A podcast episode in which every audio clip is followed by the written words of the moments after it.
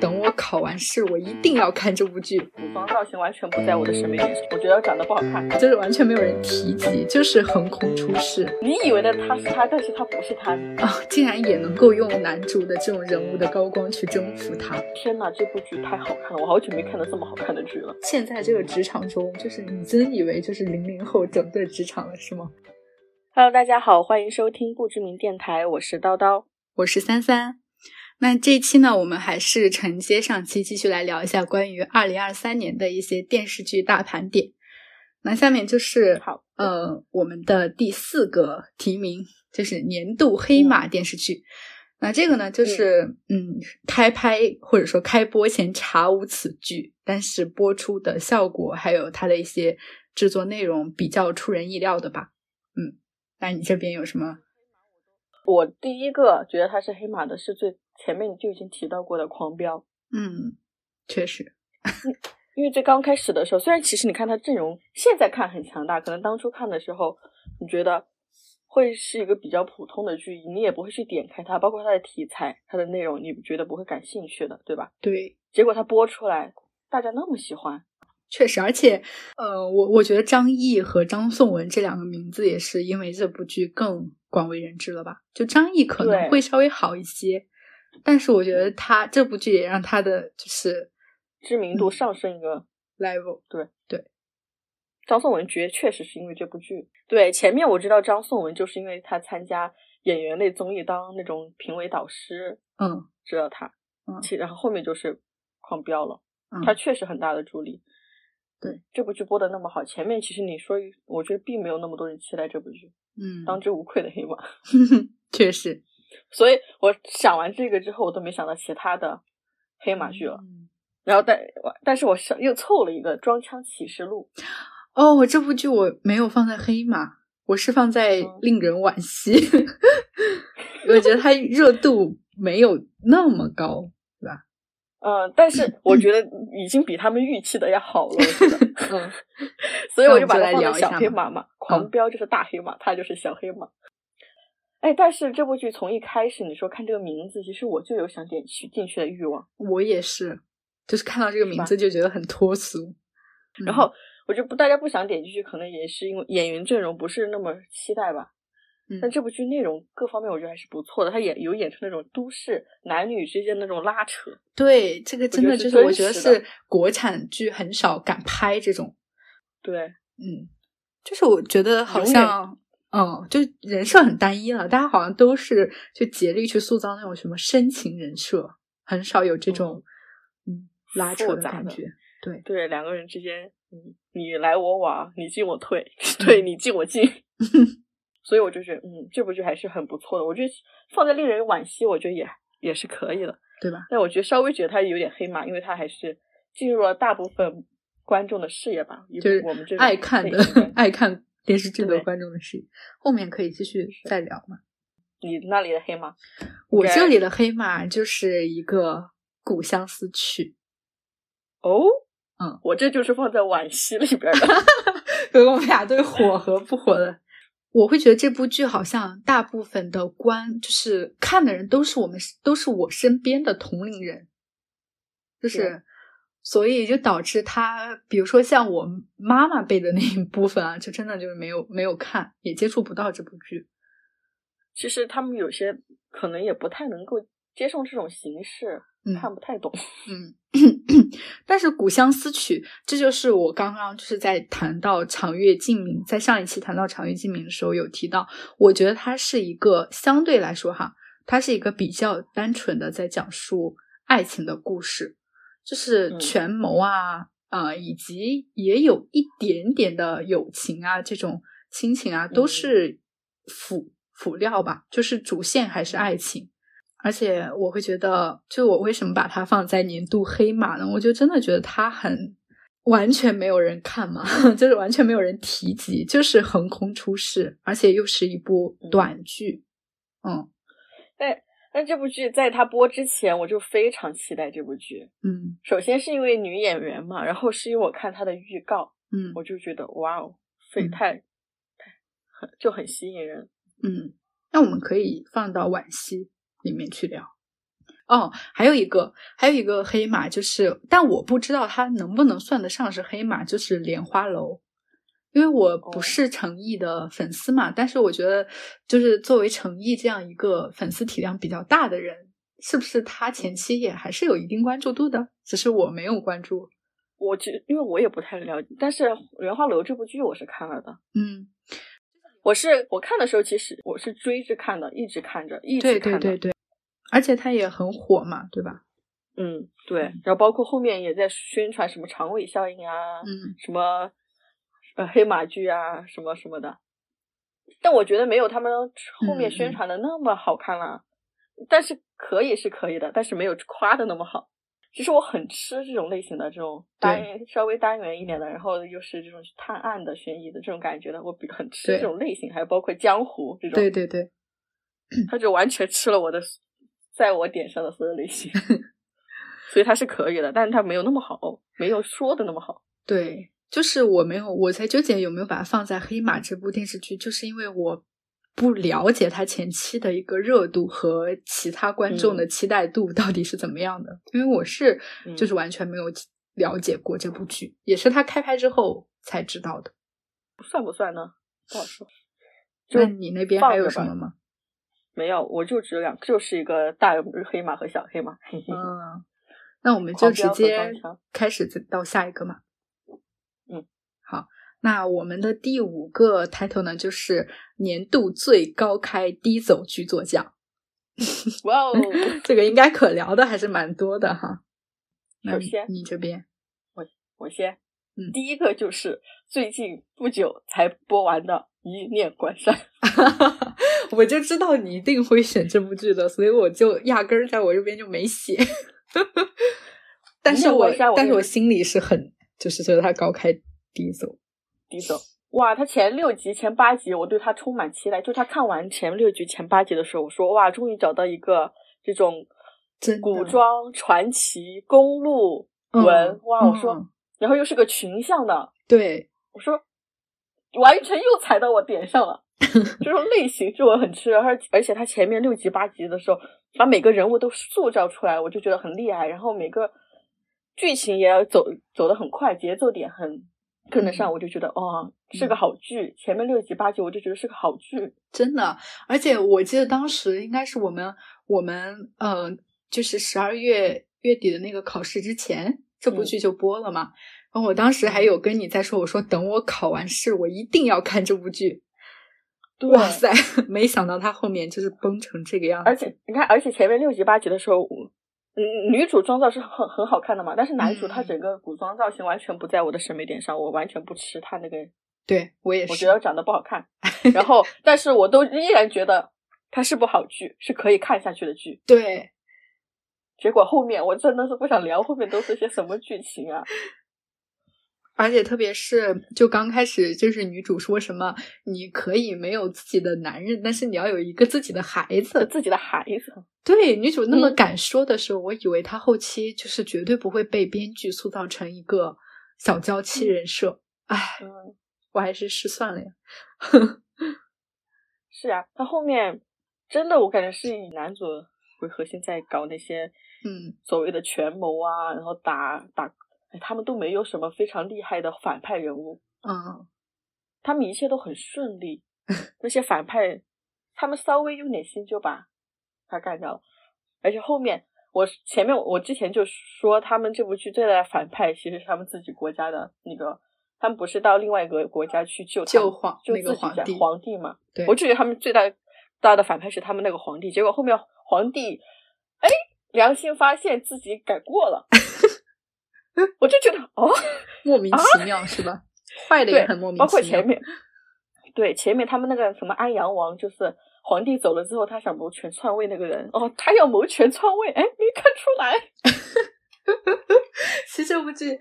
呃还有到后期，就是他就更着重于男主嘛，而且他前面嗯他把女主塑造成一个什么最厉害的这种刺客，四个，嗯，他真的就是让我想到了另一部剧，就是呃赵露思和杨洋演的那个那《个且试天下》白凤溪，嗯，《且试天下》对，哇，就让我也觉得同样是原本是双强的设定，到后面就变成女主遇到什么困难，然后就要男主来华丽出场解救女主，唉，就很让人失望。我们现在聊的这些都是跟网络上一些谣言是没关系的哈、纯嗯客客观，我们自己主观的在聊这些事情。嗯，他们这部就包括他们后面，嗯，为了反转而反转的一些剧情，就女主要死了，然后过一会儿女主又活过来了，对然呃后中间的那些东西，我就觉得演的很奇怪。嗯还有后面他们到另外一个国家，然后他们那种国内的权谋戏，三分钟 PPT，一分一分多钟 PPT，他就直接过了，非常快 速的过了。我看的时候我都震惊，我说我在倍速吗？我说倍速也没这么快呀、结果一看我根本没倍速，我又划过去再看一遍，嗯哦，就是这样的。所以我就哇，他到底在干什么？而且后面男女主一会儿在这个安国，嗯，指点江山，一会儿又到吴国去做一些事指点江情。山哇，我觉得，然后他们在两个国家之间，哦，玩把他们两两个国家都相当于玩弄于股掌之中，他们就这么厉害。 还有就是男主这个角色，他的个人人格魅力实在是塑造的有点太夸张了，这让我觉对对得这对剧里的每一个人都要男主去拯救一下。他这个人就是一个非常非常好的人，就不敢相信世界上有这样一个好人。嗯你知道之前那个刘宇宁那个采访，他就说导演为什么选他，就是因为他长得像一个坏人。但是我说这个人他就是个好人啊！你看他现在对是在一个那种情报组织，嗯说想要塑造成他是一个外面看起来他是一个坏人的那种感觉，但纯纯好人，他真的是一个好人呀、啊对啊呀、道德制高点上，知道吗？他嗯对所有人都很好，嗯，而且特别是他他没有瑕疵的一个人。他到敌国之后，对那个男二号，就还是男三号，就是男那个皇子小徒世弟子，对徒弟，那个徒弟啊，竟然也能够用男主的这种人物的高光去征服他。哎呀，对我真我的是真的觉得我服了， 对啊呀、他后面叫叫就是大结局的时候叫他叫师丈，对，哎我都天给呐我我吓整了一个跳。这个人设直接崩了，你知道吗？嗯而且这个男主他特别爱说教，嗯，我非常不喜欢这种， 他他去叫说教那个地徒他那个徒弟各方面还给人家按水缸之类的，嗯，对我对对天呐这，都我是也什是么看到那一段，我也觉得有点，就是你作为一个就是另一个国家，而且还是嗯就是你皇帝被俘战败虏国对战败国这么一个国家的一个使臣，你怎么敢这样对另一个战胜国的世子呢？ 这让我觉啊得非常的荒谬。而且呃，我看完就只是觉得。这个这边这个皇帝是个草包，那边那个皇帝也是个草包，那这个草包怎么把那个草包给打俘虏过去了呢？嗯对吧？嗯。而且你看人家男主在的那个国家又有那么多能人，嗯，这边这个国家啥都没有，那些皇子都是也都是草包，全都是草包，怎嗯么就干了？把皇帝给给拿掳走了？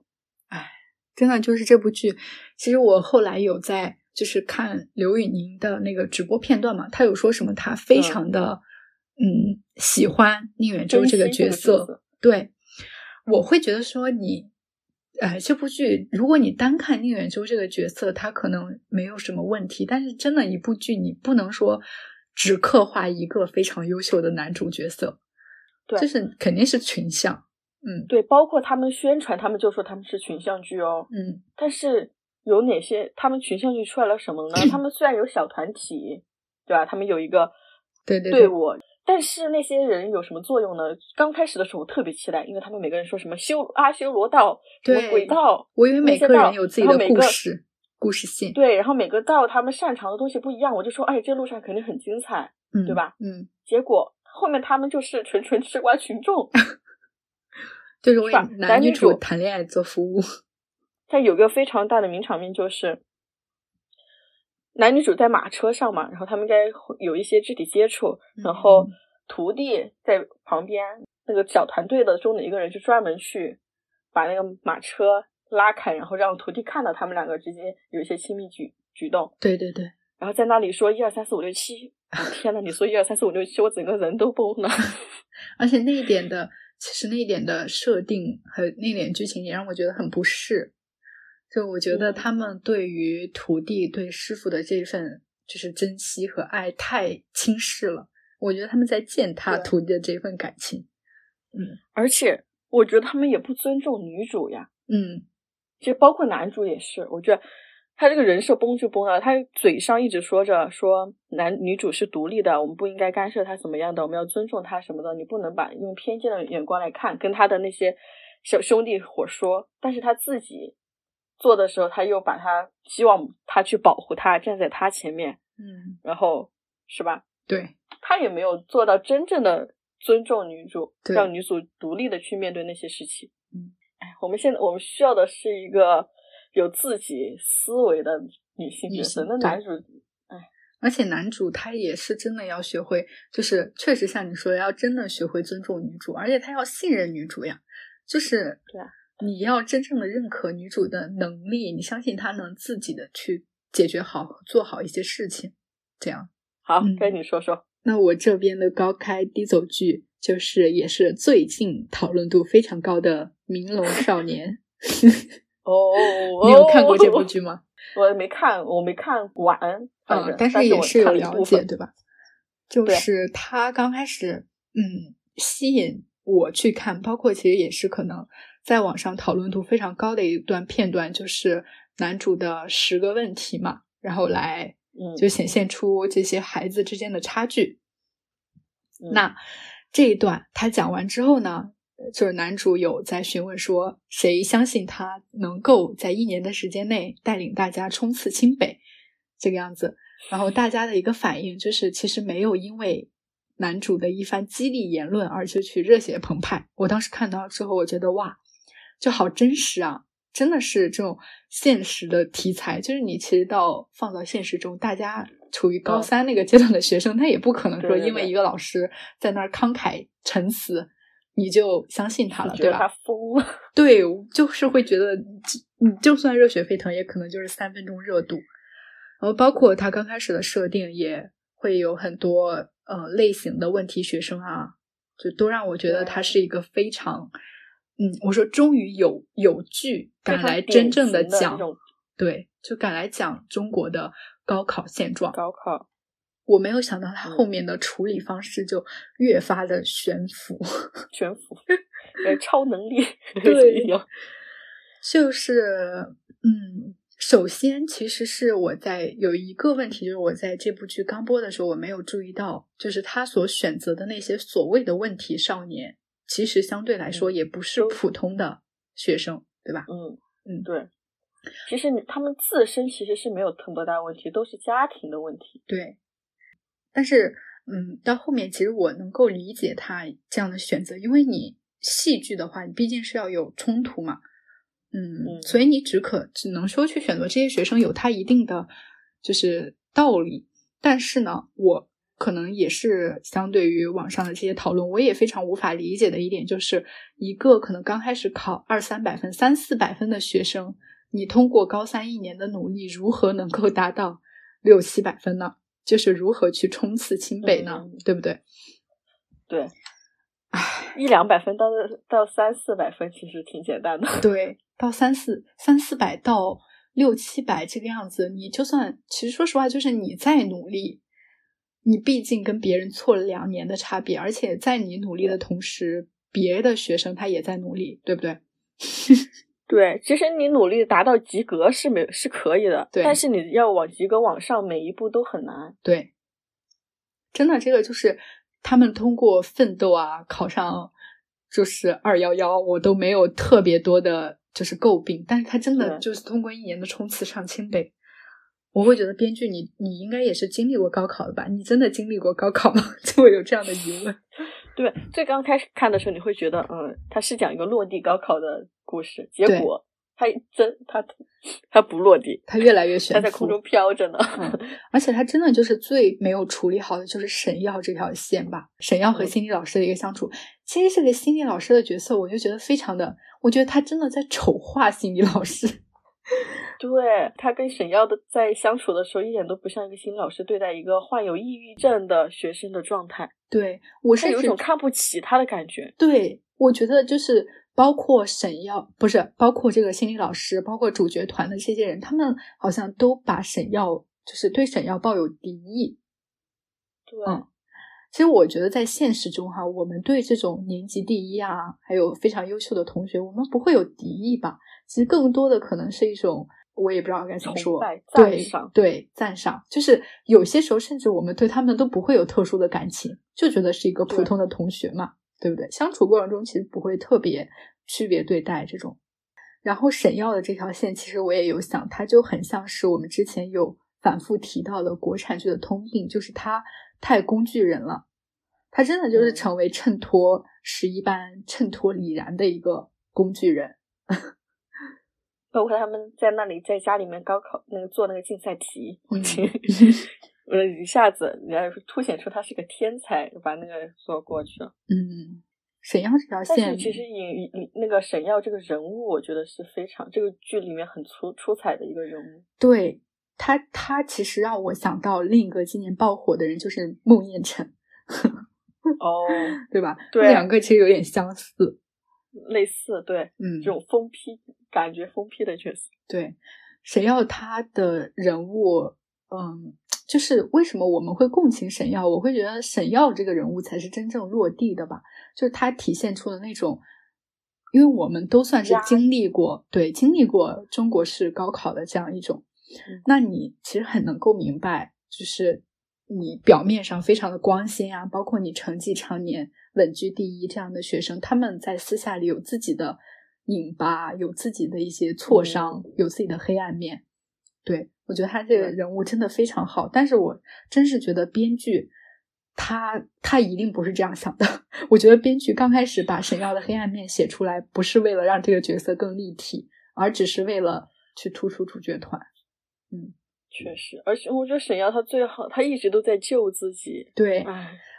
哎，这是很可惜吧？外外面没有人拉他，嗯，这个人物很可惜。嗯，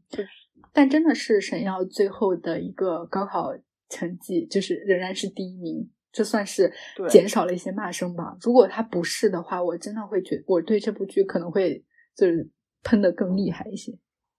确实，嗯嗯，好，那你那边还有吗？高开低走，高开低走，田耕记对， 跟我撞 了，这就是我的第撞二了个。高开低走，他真的，我前面也在说，我说我永远期待和赞赏那些开创新题材、新角度的剧，对， 《田耕记》就是嗯，中国第一部种田剧啊，对呀、还是系统剧吧，也算是，就抛对开那有些点小像网剧不说。对，嗯，对，系统种田剧，嗯哇，呃，种田剧一般这种是也是以女主视角，但这部剧它也改成了男主视角。嗯，我就觉得非常不好。女主种田或者说发家致富赚钱，是为了让男主去接触到某个组织，完成他的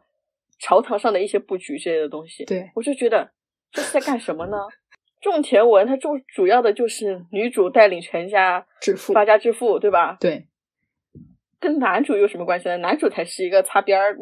搭上的，结果真这个的女主搭着帮男主，嗯其实前面我还觉得有点那种，就是有那种家里跟家里面分家呀这种不和，，对，然后一家子，对我就觉得这种很有种田文的感觉。然后包括嗯他们去做葡萄酒呀、晒花卖花生呀，我觉得这些嗯是嗯一堆都是味道是对的。嗯，然后他们开饭店之后，我就觉得一下子就不对头了。对他对们开对，饭店进入镇里面的时候，嗯，哇，就没什么好讲的了。后面就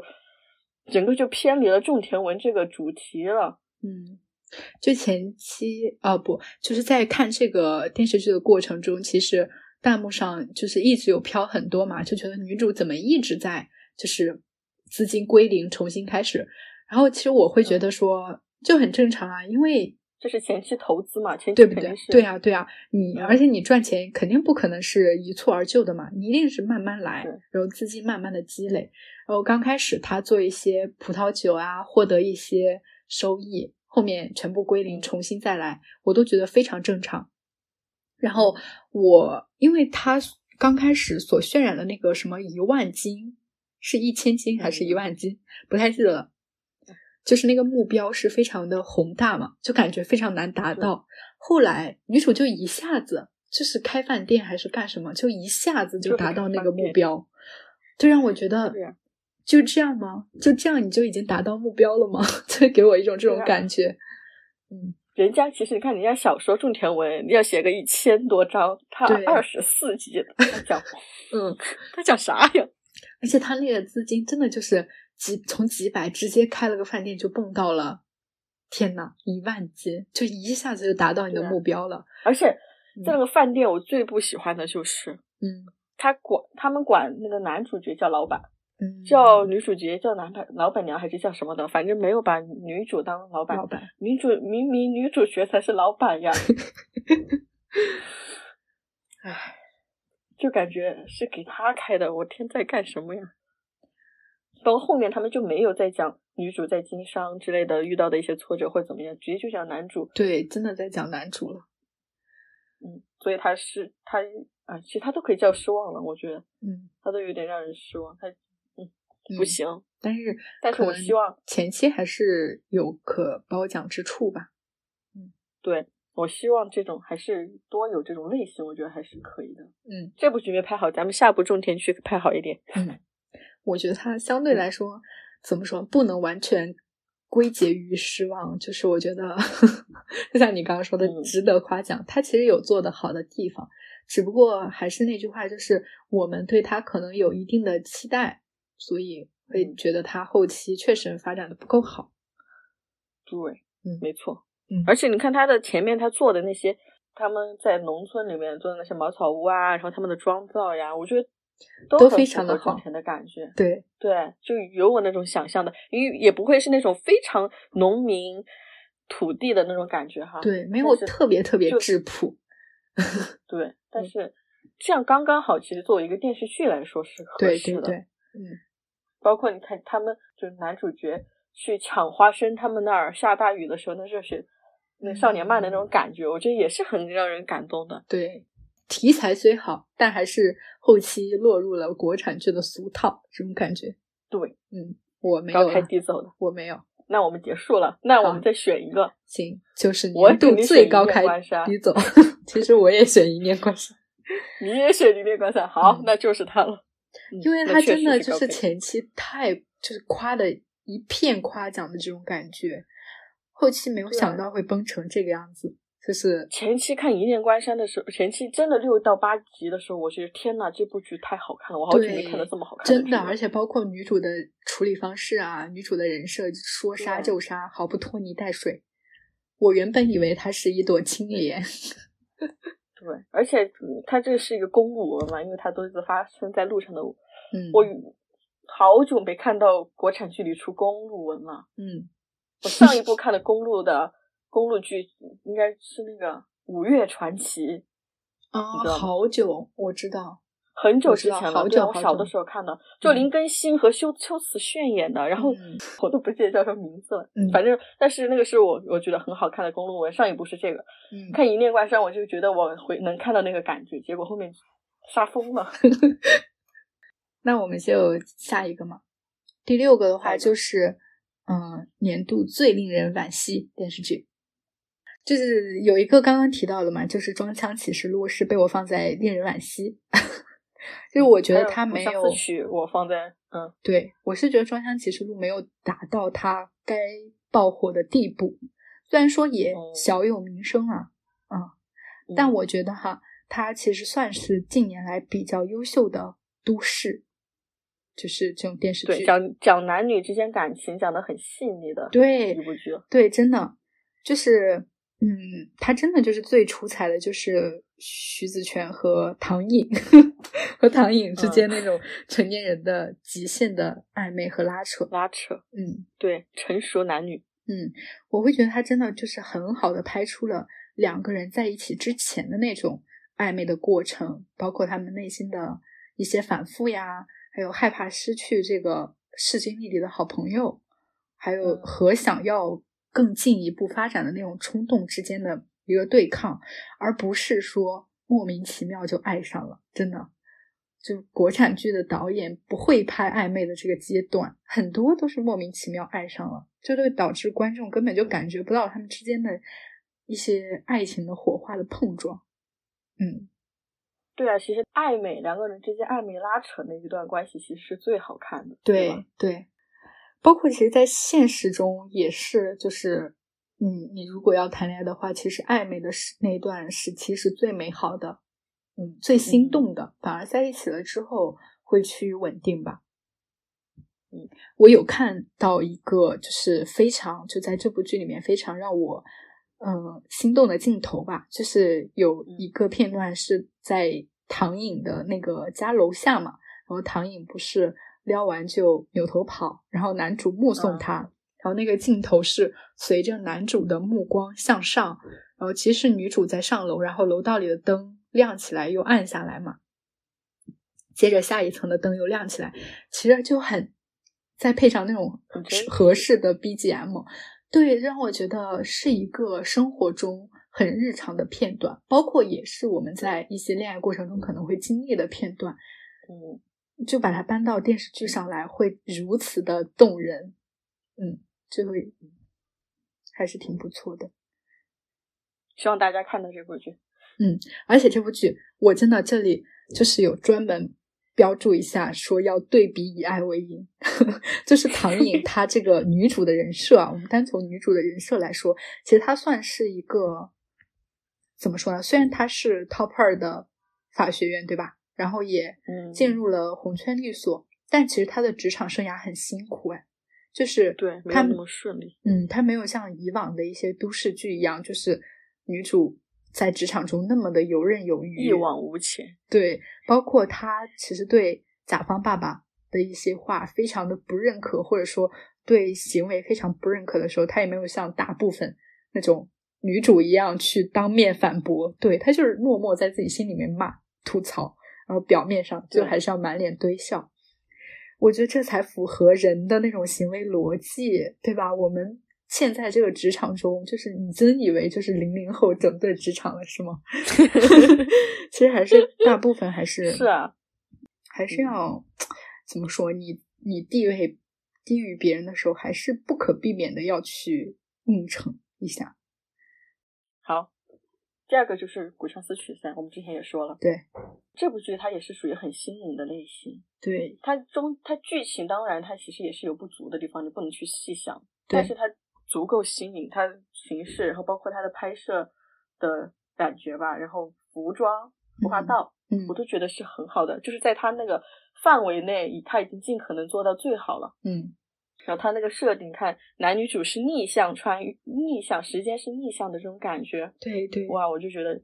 这种你知道是个悲剧，但是你依然往下走下去，对，明明知道它是一个悲剧，但是在他们两个就是中途。虽然是逆向穿越，但中途有一段是彼此都对对方怀有清浅爱意的那个阶段，会仍然很心动。我觉得，嗯嗯，嗯对你最爱我的时候，我不认识你， 对，好悲啊， 就注定必异的感觉。对，这这个故事让我觉得还有一个稍微升华一个点，就是在后面的时候，他们那个女主角的一个妖妃的人设，嗯。就是那种历史是怎么书写出来的这种感觉，嗯，就其实也拍出来了。我就觉得这个点也是很值得拿出来大家讨论的，对，是吧？嗯，其实看到女主这个妖妃人设，就是有像让让我想到前一段时间不是有上官婉儿的那个墓被嗯开发出来之后的我的天，那个浇花送生的感觉，就是原来我们这几十年、这几百年。几千年吧，可以说一直在误会他们两个之间的情谊，嗯、就是女性之间美好的这种友谊。嗯，是，对。而且，嗯，他的一个就是，呃，我不知道你有没有注意到，就是他的逆向穿越会讲的一个爱情故事，就是女主她的一生只见了男主五面，就是女主一生都在等待，然后男主在。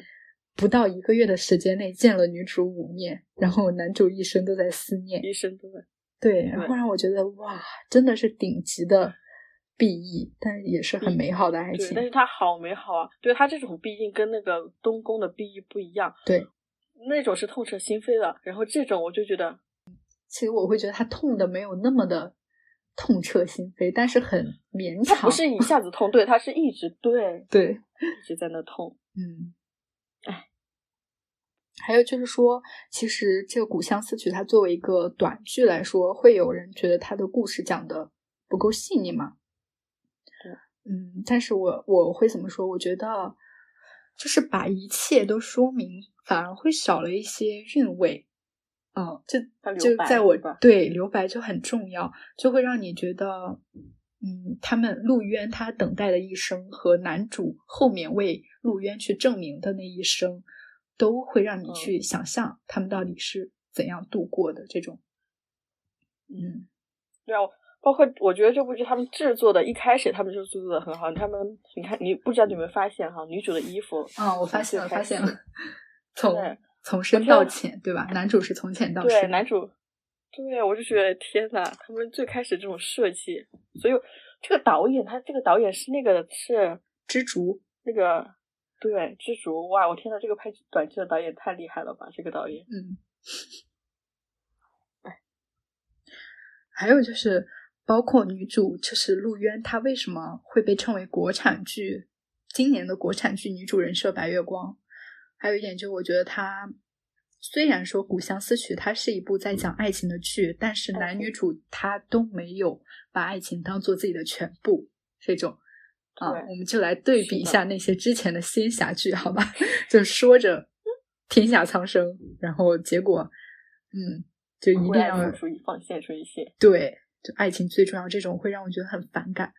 就是陆渊这种，虽然他一直在等待男主哈，但是没有耽误他去搞事业，他一直没有停下来过，对吧？嗯嗯。好，还有什么令人惋惜的吗？你我这边哦，就是有一部剧，但是我是今年才看的这部剧哈，但是它今年啊是你出了一看个过电影，嗯，所哦以你也看算看它是是新不的不不不是不是不是这部剧啊，不是它算是电视剧的续集嘛，今年出的电影，所以我就也把它放在比较令人惋惜的这部剧上，就是《爱很美味》，我不知道你有没有看哦？哦，我知道，就是那个嗯，王菊，对，张他们含演的韵、哈张含韵和李嗯，纯，对，嗯，他们就是这个是其实是二一年的剧了，但是今年有拍对了我知电影续集。嗯，他们这部剧当初播的时候，我就觉得他们是他们就是一个黑马剧啊，不能说黑马剧，令人惋惋惜惜吧也算黑马嘛。其实他们那个时候播的也不错，不然不是，如果不是播的不错，他们也不会拍电影。对没有对那个对，制作拍电影。嗯，对，嗯。然后那个时候其实那段时间，中国出了很多这种女主的群不叫像群像戏吧，就反正几算个吧女生做，嗯这算群像，反正就是几个女生为主角对的故事，很多那种，但这部剧就反而在那一群中杀出了重围。嗯，就是为什么把它拿来说一下，就是反正我是觉得这三个女性的性格，我该怎么讲呢？她好像你。呃，我知道你刚刚的疑问就是说它算不算群像？它好像没有特别着力去刻画三个女主的性格有多么的鲜明和不同吧。就是嗯会怎么说？就是他们之间的一些对待生活呀、事业还有爱情，他们不同的态度，它其实是通过就你三个人之间的聊天 很多来体现出来的。我会觉得它很真实，就是他们的聊天就像是普通闺蜜之间的聊天，但是它没有那么的锋利，就是不像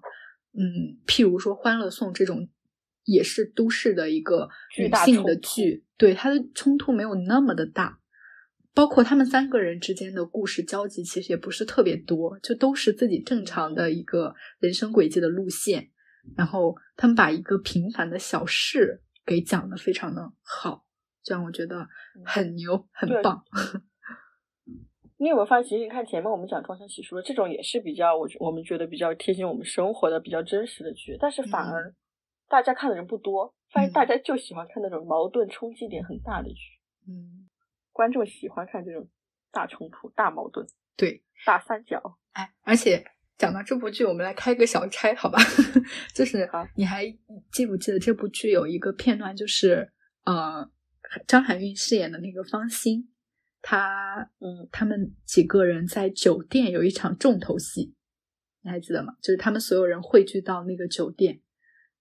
你说说呢？我有点忘了。嗯，其实这个就是不太重要，就是我们来，就是我想做一个情景问题这种感觉。嗯其实方心她当好时不是有遇到一个自己很喜欢的甜品师嘛，然嗯后那个甜品师，但那个甜品师当时是有女朋友的，但是呢，这个甜品师的女朋友她其实是一个，呃，就是我们所谓意义上的一个渣女吧，算是她在嗯酒店，呃。就是通过装醉，然后看别人的手表，通过手表来辨别你这个人、这个男的是否有钱，然后以此来嗯是否跟这个男的走，这样一个女生，然后被方心撞嗯到了。其实就相当于说，你撞到了你喜欢那个人，他喜欢的那个人的，嗯嗯，嗯，就嗯一、些算是丑事吧。然后，那你嗯会、你会你会怎么选择呢？对，在那个情景之下，你会怎么选择呢？其实电视剧里面，方心和呃夏总他们的选择就是说，夏总直接拿着方心的照片，手机拍了一张照片发给了他的暧昧对象，就说你女朋友嗯好像喝醉了，需要你来接，然后用这样的嗯一种方式来，其实是算是嗯干预了方心喜欢那个男生和这个女生之间他们的感情。嗯，那如果是你的话，你会怎么选择呢？如果是我，我会当做不知道。嗯，但是如果是你，你非常喜欢那个人，不会想和他在一起吗？嗯，哎，我不好说，我不知道，我我不会告诉他这件事情，那会嗯让他等他自己发现吧，啊、因为我不会去后悔他。他们那是他们两个之间的关系，我和我我和他的关系和他和他之间的关系没有无关交集是吗。虽然我们交集了那个人，对，但是我们俩之间我们两个的关系是没有交集的。嗯，他怎么处理他们的，别人要等他自己发现，我不会去干涉，嗯我不会去，那你也不会你呢就是通过某些渠道暗示他这样子，不会，就我完尽全量不表现出来，啊、尊就当我重不这一知道段这件事情。尊重这一段姻缘对嗯的发展是吧？你呢？我应该会，但是我不会采取像电视剧女主那样的做法， 因为她那种做法会让我嗯你觉会得啊暗示，对，我会暗示，但我我不会说直接去拍一张照片，就是发给他。那我觉得这种处嗯理方法会不会让那个男生觉得说你就是其实你是在故意这么做？挑拨。对我可能会比如说拍一个别的东西，然后扫到就是背景扫到这个女生。 搞这种心机，什么小心机？对对对，嗯，但是是我也不好说。但是这个情节设计的，我觉得很有意思。其实当时在看的时候，其嗯实他们那个剧里面，他们三个女生的，就是他们两个女生的一个选择也很有意思嘛，也很真实。她其实也经历了跟我们俩一样的内心斗争嗯这个样子。嗯，我觉得导演能发现女生的这一点小心思还是很不错的。其实你说像这种他们这种真实的剧，他们里面很多话题都是能够引起社会性讨论的，但是去做剧营销的时候，他们没有把这些点打出来，对吧？对就，如确果他们把实这，些点打出来的话，可以就对这部剧会有很大的帮助，大家都会更嗯关注到这些。其实这些才是更值得大家讨论的，比那些 什么乱七八糟的真的东。西，就值是得还讨是厌。多多一些脚踏实地的剧吧。其实我觉得《爱很美对味》这部剧，它能作为当时播出时候的黑马，也是嗯，嗯，因为其实现在的观众越来越喜欢看一些贴近自己生活的剧，而不是那种对爱情为主啊这种高高在上的。好，我这边就没有，那就你还有吗？我有， 嗯，我有。呃，凡尘之下，你知道吗？我不知道哎，可能你来讲一下。完完全不知道，那就被足够令人惋惜了。 它这也是一个那种悬疑剧，它是古装悬疑剧，男主角是白羽帆嘛，然后以白羽帆的视角，当时的情况下是发生了一个连环杀人案，然后是死者有这个白羽帆的师傅，白羽帆演的这个人是一个捕快，然后他就嗯在查这个案子，然后查这个案子就纠扯出二十年前发生的一个灭门案，就是讲这个故事。嗯然后里面就讲到二十年前，我就觉得那二十年前那个故事讲的非常的，那故事非常好，我只能说它故事非非常非常非常之好，你真的可以去看一看那个故事，我都不不能讲出来，讲出来就太大剧透了。啊就讲小的时候那个灭门案的主角，嗯小的时候是他是一个非常聪明的，他在当然在一个员外家里面，那员外是个很有钱的富嗯富富商嘛，嗯，然后就是灭门案的男主，他不是这个剧的男主哈，灭门案的那个主男主，他就是小的时候是一个非常聪明机灵，然后会看眼色和为人处事的人，但是他是一个善良的人，然后在在那几年之间，然后他就逐渐变成一个心狠手辣、失去良知，然后善于玩弄人心的一个这么一个角色，最后设计，最后就是夺家产，然后灭门之类的所有干掉了这些事情。哦包，然后因为它有非常大的区别，就是小时候和长大的演员是完全不一样的，嗯你完全不能完全看不出来谁长大后是谁，你知道吗？哦然后你就你就在整个过程中，你就在随着男这个电视剧白宇帆这个角色的视角，你就在发现慢慢的发现二十年前的这些事情，但是你嗯找不到谁是谁，你知道吗？你就能那一还直挺看到新到颖最的后的，对，到最后的最后，你才能发现，你以为的他是他，但是他不是他，你知道吗？哦，这反转是吗？ 我真的是一点没有听到过这部剧，所以没什么火花对了。对，所以他令人惋惜的， 非常之惋惜。嗯包括他小的时候，他有一些非常好的伙伴，最后他选择了背叛他们，杀掉他们。好，禁止剧透，回来我去看一下。对，这部剧真的可以去看，一定要嗯去看。我还有一个令人惋惜的剧，嗯，叫《我有一个朋友》，这个你可能听说过， 听过，听过。因为我对这个导演一直都很期待。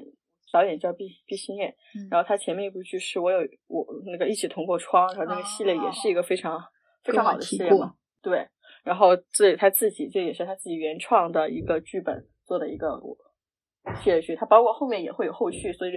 第一部它的故事并没有讲完，嗯然后他讲非常的细腻吧，他就是讲的也是群像剧，嗯，讲开一个杂货店，嗯每一个人都是相当于是这个江湖上的一个披着马甲的武林高手，然后到了某一个一个城市某某个城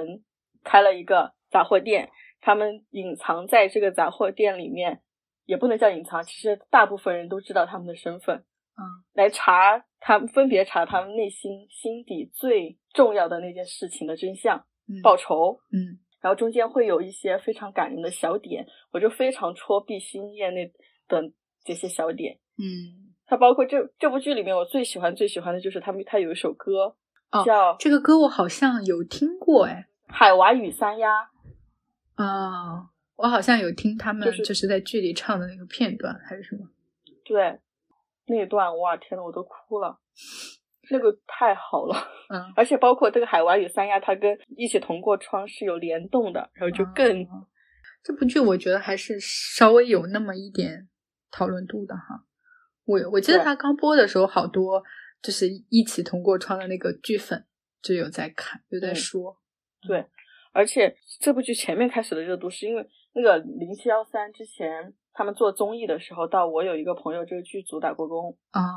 然后其实前面第一集的时候他们就出现了，所以热度他们就有零点流过去。嗯看这部剧，如果你喜欢就会喜欢，不喜欢那就是不喜欢，因为嗯它也是比较跳的那种剧哈，嗯，我知道，无我有有点看无到过厘头片有段。些。对，可能看你对能不能接受这种表达形式吧。好像年度最令人惋惜就评不出来耶。我真的评的是《凡尘之下》，但是你没看过，对对，你你之后可以 去看。嗯好的好的，其他的我就不我我再带一笔带过一下好吗？好，还有一个《蓝龟喜事》，你知道吗？我知道这个我知道，那而我且了我解有了看了前面，我觉得这个他们这个也很新颖，嗯我觉得也是，包括他们也会拍第二部嘛，嗯然后里面每个女儿都不一样，嗯，我就觉得哇，活灵活现的，然后五颜六色的，嗯，非常好。而且我看的那几集，它有一点轻喜剧的风格感觉。对对，嗯它就是一个喜剧嘛，嗯，然后还有一个是《父辈的荣耀》，这个我没有看过。它是大娘子和其实就是父母父母爱情里的男主角和他的妹妹，嗯就是刘琳和那个他们俩演演演父母，然后也讲他们两个父母拉扯了五个五五五个孩子，只有一一两个是亲生的嘛，拉扯孩子长大，然后就讲这种亲情，我觉得，然后兄妹之间的感情，包括他有个特殊的点是他的父就是父亲那个角色是一个伐木工人，嗯在最开在国家刚开始的时候，国家是支持伐树的嘛，因为伐木赚钱。嗯然后，但是随着政策和生态环境的保护，然后就开始限制伐木，然后就不准伐木，保护，然后开始种树。嗯然后我特别感慨的就是，原先他们伐木伐成了英雄，对，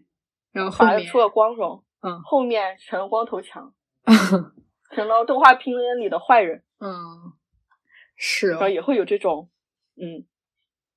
但是我觉得他们这部剧就讲的很短，我觉得其实我都觉得它可以像《父母爱情》那样讲长一点，嗯我就会觉得很可惜。嗯好还有个刀《雀刀门传奇》，你有看吗？没有赵本山的那个喜剧，哦，说我你没这么说，我有印象了，嗯，但是嗯我还是没有看，它是一个古装喜剧嘛，但是它有经常有很多内容会显反映现实的一些，也值得一看，但没什么火花。嗯所以我像现在这些剧还是需要一些大卡司进去，大流一些流量进对去。确实，而且很就是很难，不然你就很难引起大家的注意。对就真正要通过这种剧情和制作来脱颖而出的还是很少的。他们真的一些令人惋惜的都没有流量。嗯对，就是没有流